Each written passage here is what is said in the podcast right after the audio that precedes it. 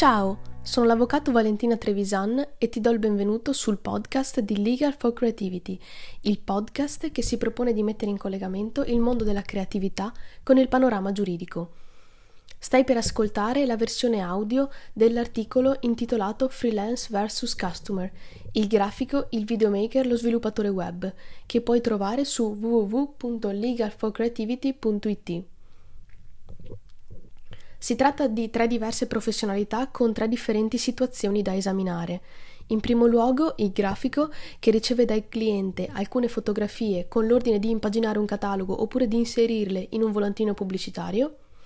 Il videomaker che riceve dal cliente alcune clip video e immagini con la richiesta di raccoglierle in un video complessivo e aggiungerci l'audio di sottofondo, oppure lo sviluppatore web che riceve dal cliente il materiale da aggiungere al sito con la richiesta di inserirlo nelle pagine destinate alla promozione della sua azienda.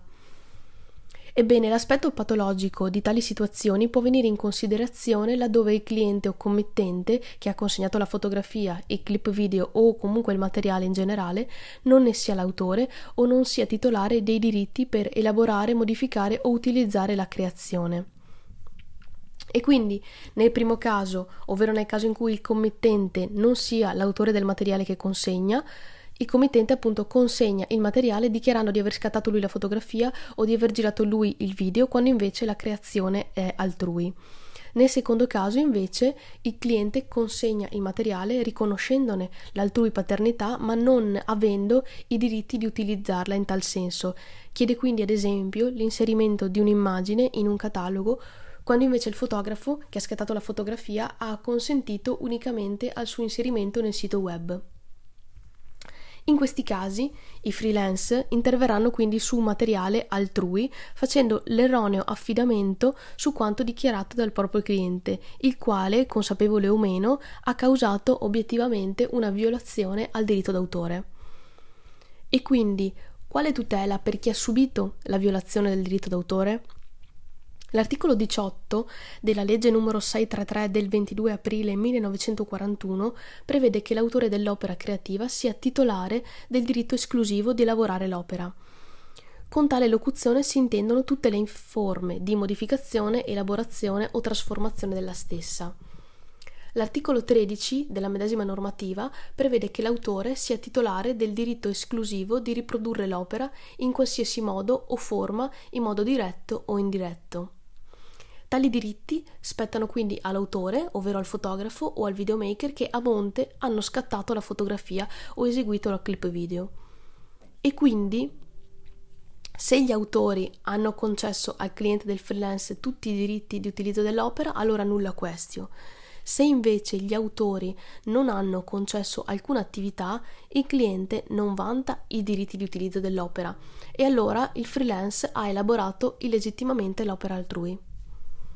Ebbene, l'articolo 158 della legge a protezione del diritto d'autore prevede che chi venga leso nell'esercizio di un diritto di utilizzazione economica può agire in giudizio per ottenere, oltre al risarcimento del danno, che a spese dell'autore della violazione sia distrutto o rimosso lo stato di fatto da cui risulta la violazione.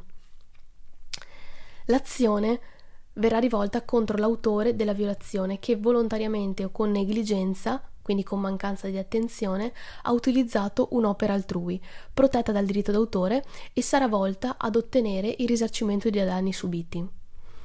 L'autore cosiddetto morale della violazione è chiaramente il cliente che ha consegnato il materiale protetto dal diritto d'autore altrui. L'autore cosiddetto materiale è colui che ha materialmente eseguito l'attività e quindi il grafico che concretamente ha immesso in commercio un catalogo con una fotografia scattata da un terzo, lo sviluppatore web che ha utilizzato scatti il cui fotografo non aveva consentito di utilizzare per pubblicizzare l'azienda nel web. Il danno liquidato potrà essere di natura patrimoniale e quindi economico o di natura non patrimoniale e quindi morale e potrà essere quantificato direttamente da chi ha subito la violazione oppure il giudice potrà disporre in via equitativa il pagamento di una somma. E quindi quale tutela per il freelance? Alla luce del fatto che in via astratta colui che ha subito una lesione al diritto d'autore potrebbe comunque agire anche nei confronti del grafico, del videomaker o dello sviluppatore web, è bene accertarsi l'effettiva titolarità in capo al cliente dei diritti di utilizzazione economica del materiale consegnato.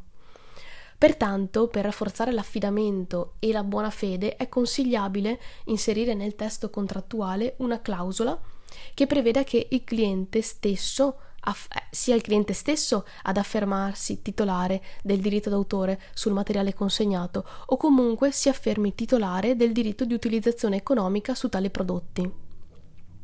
L'articolo 2049 del Codice civile prevede la responsabilità del committente cliente per illeciti compiuti da coloro che eseguono attività nell'esercizio delle incombenze a cui sono adibiti. Tuttavia questa disposizione si applica ai rapporti di lavoro subordinato e non a quelli di lavoro autonomo come è il rapporto che si instaura tra cliente e freelance. Siamo arrivati alla fine di questo podcast. Ti ricordo che hai ascoltato la versione audio dell'articolo intitolato Freelance vs Customer, il grafico, il videomaker, lo sviluppatore web. E per rileggere il testo e prendere visione di altri contenuti puoi andare su www.legalforcreativity.it e mi trovi anche su Instagram sempre come Legal for Creativity e su LinkedIn. Ciao!